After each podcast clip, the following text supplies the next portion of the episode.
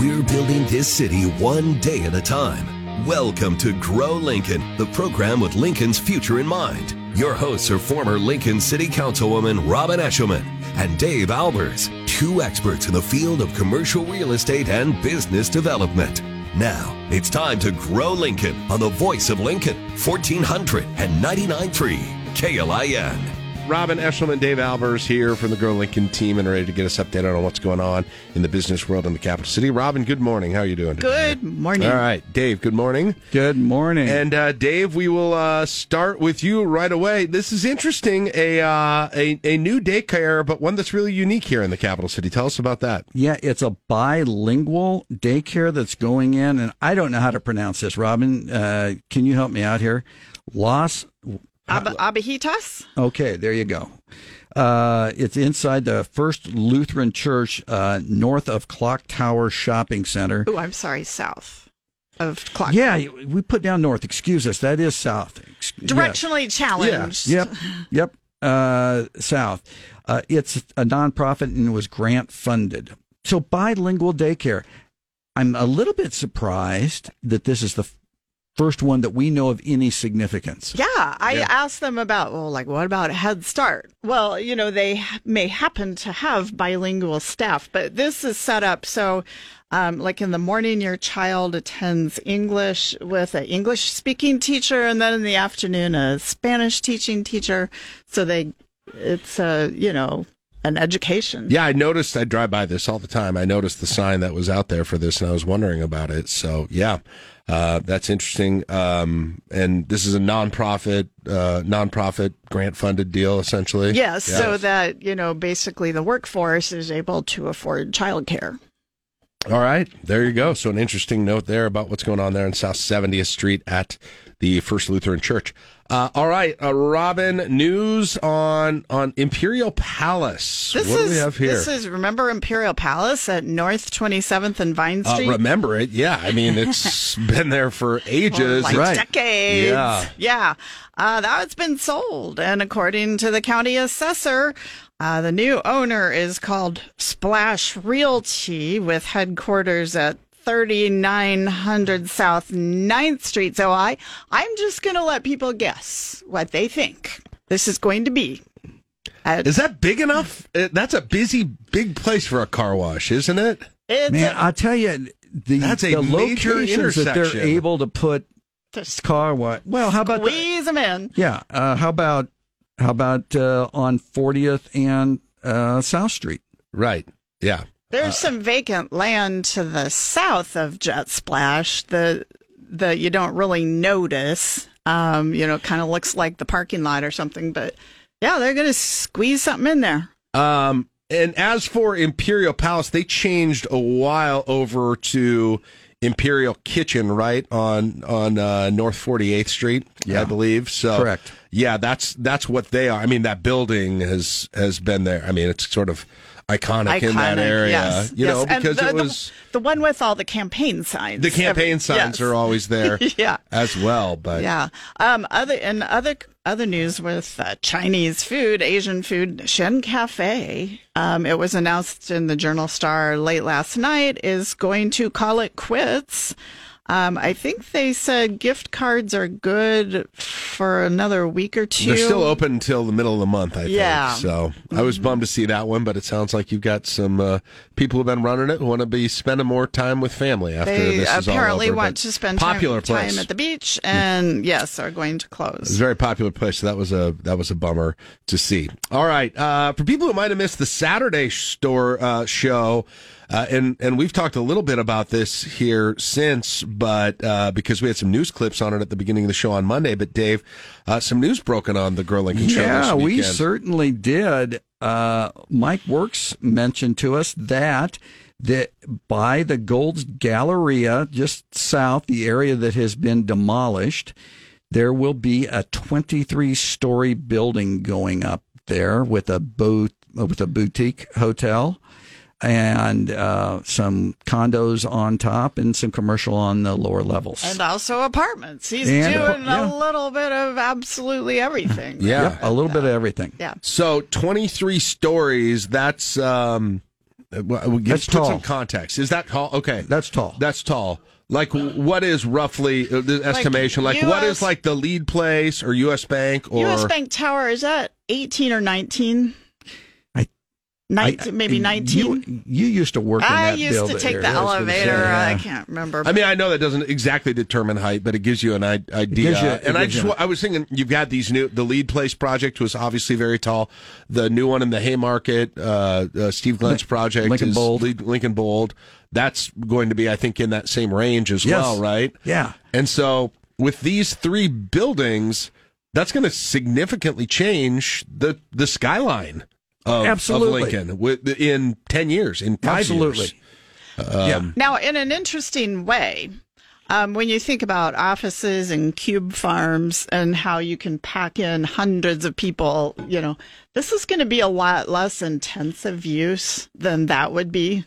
Because you, th- you think about a thousand, two thousand, three thousand square feet of office compared to how many people like that are in a hotel room or Right. or a, an apartment Well, certainly, certainly a single family. it's a lot less people, you know, in a square foot area. So, you know, I'd say probably half the cars that you Yeah. would have if it was office space.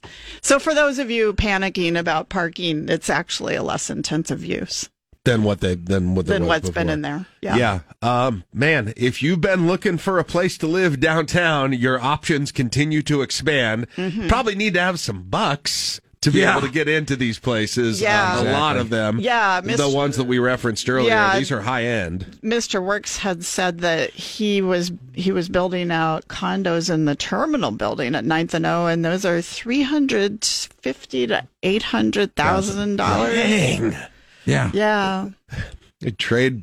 I would. I would still have to uh, make some money, but it beyond selling my my house in in southeast Lincoln to equal out the come up with small the square the small square feet of living downtown for that whole thing. But there's but the demand is there because these developers keep going back to this well. Yeah, people talk about empty apartments. Like where?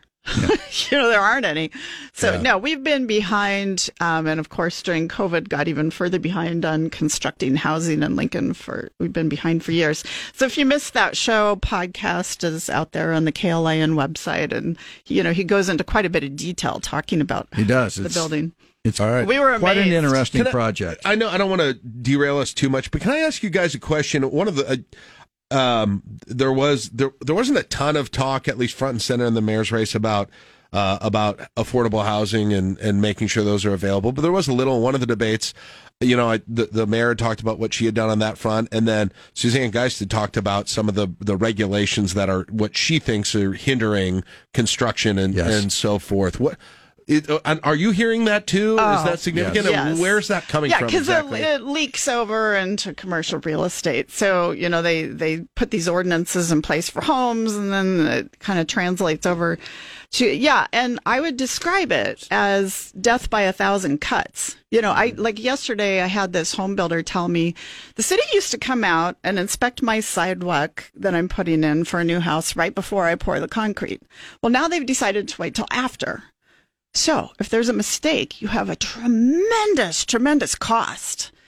And it's, it's that one thing at a time, day after day, month after month, year after year, when you keep changing policies like hmm. that and making it a little bit more, well, we want to do this for safety. Well, who wants to be anti-safety? Mm, you know? Right, right. So, so they nod and they say yes and they stamp it and they pass it. And, you know, after decades of that, I think I think we're seeing it not just in Lincoln but the entire country. You finally get to where you just can't afford it anymore. Yeah.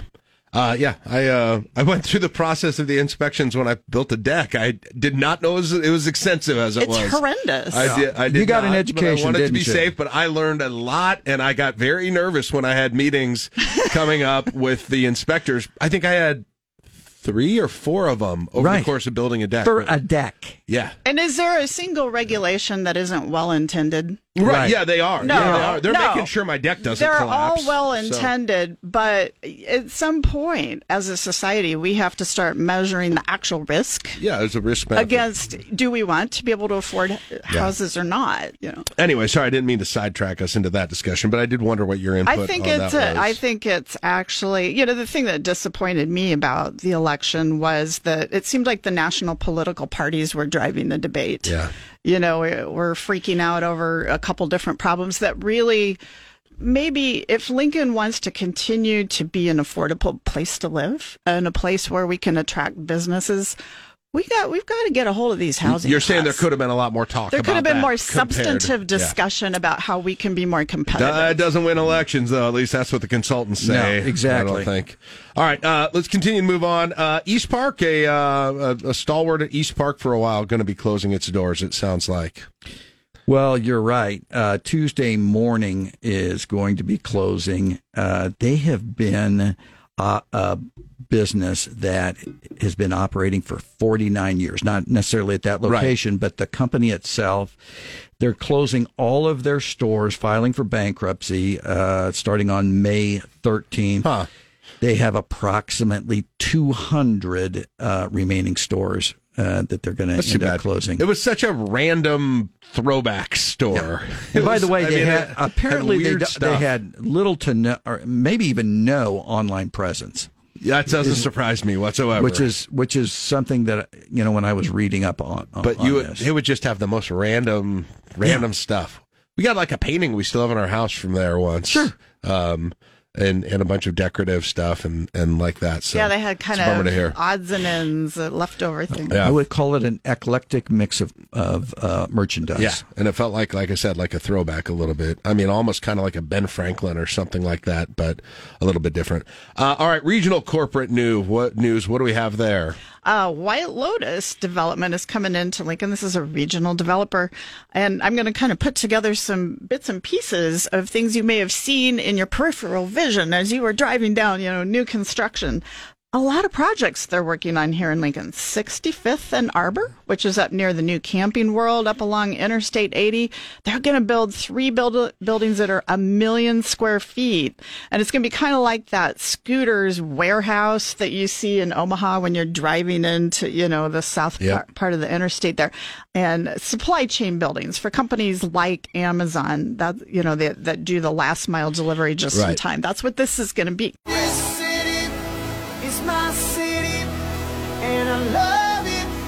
Yeah, I love it. I was born and raised.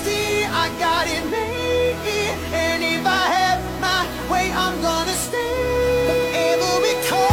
It's Grow Lincoln, 1499.3 KLIN. Welcome to Grow Lincoln with Eschliman Commercial Real Estate, Albers Company, and our guest, Schneider Construction. We have Andrea Schneider with us. She works for Remax, but she also works for Schneider Custom Homes. Um, and we want to talk to her a little bit about building a new house because that's been in the news a lot lately.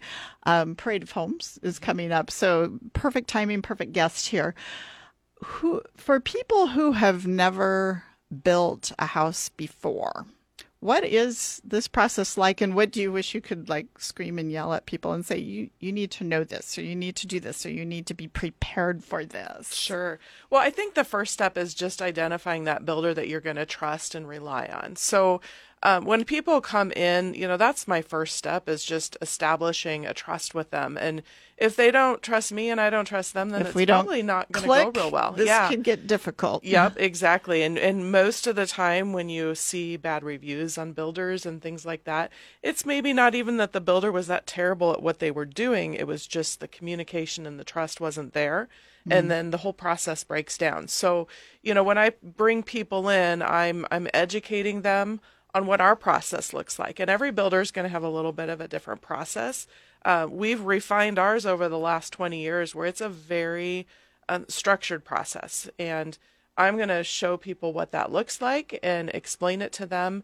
And then, you know, they're going to come in not really feeling like they're going in blindly anymore after they leave my appointment.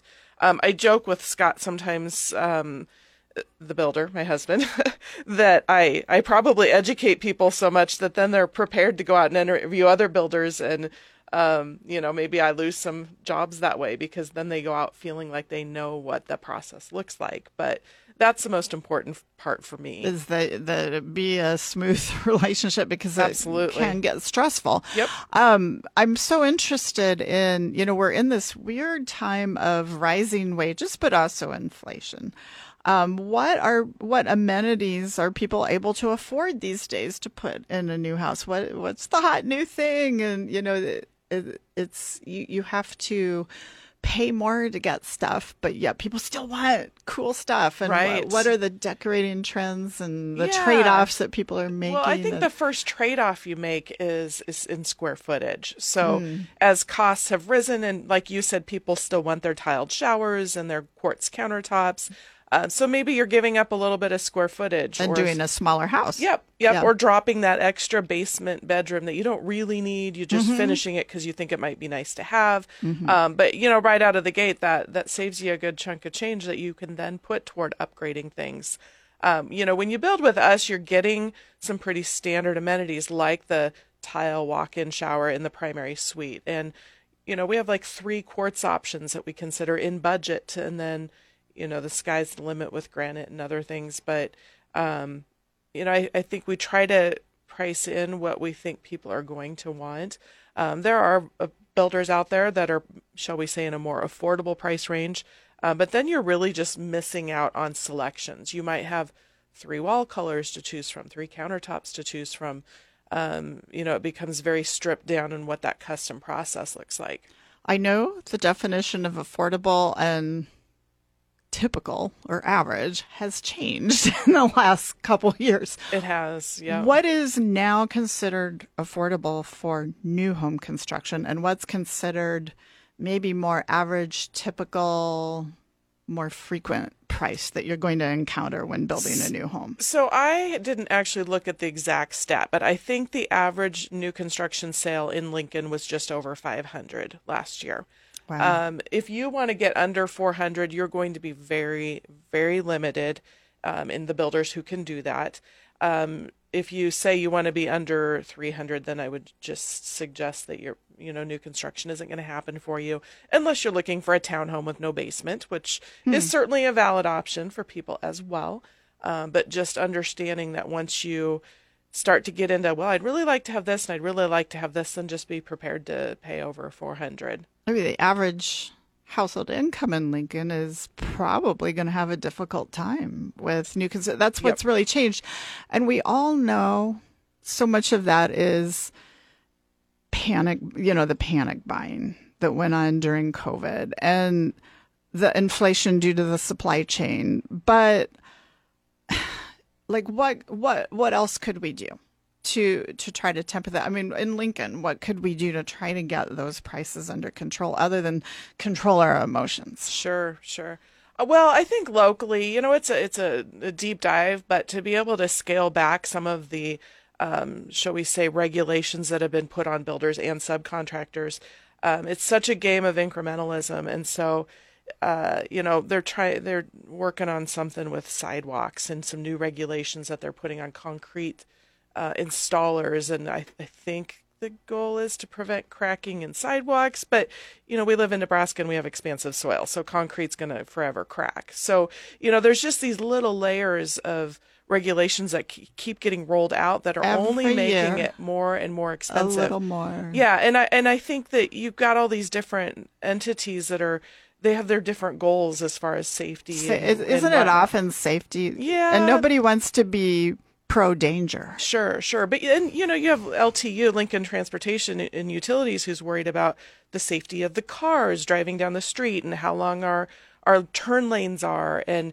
you know, there's all of these things that just layer upon layer that all get passed to the end user, which is that person that's coming to buy that new home. So I think if we could get um, some conversations going, and I know HBAL's working on that. Home Um, Builders yeah, Home Association Builders. Association is starting to put up the red flags and say, okay, something's got to change. We've got here. to question Yes. this regu- Yep. At some point, Yep. we're going to have to question how dangerous is it really Sure, to sure. every you know millions of Americans? Yep, yep. And and unfortunately, you know, at this point, it's just not stopping. Every every The regulation- turn around, yeah, there's It's well meaning. new.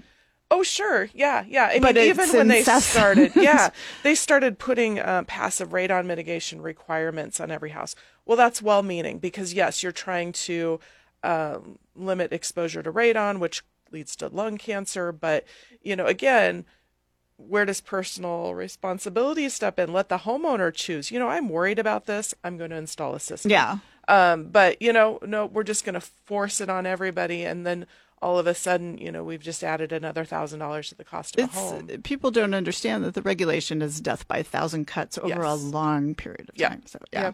Well, good insights. Um, thanks a lot for listening. This has been Grow Lincoln with Andrea Schneider. How do we get a hold of you? I can be reached on my cell at 402-429-9300 or Andrea at schneidercustom.com. A homeowner choose, you know, I'm worried about this. I'm going to install a system. Yeah. Um, but you know, no, we're just going to force it on everybody, and then all of a sudden, you know, we've just added another thousand dollars to the cost of It's a home. people don't understand that the regulation is death by a thousand cuts over a long period of Yeah. time. So yeah. Well, good insights. Um, thanks a lot for listening. This has been Grow Lincoln with Andrea Schneider. How do we get a hold of you? I can be reached on my cell at 402 429 9300 or Andrea at schneidercustom.com.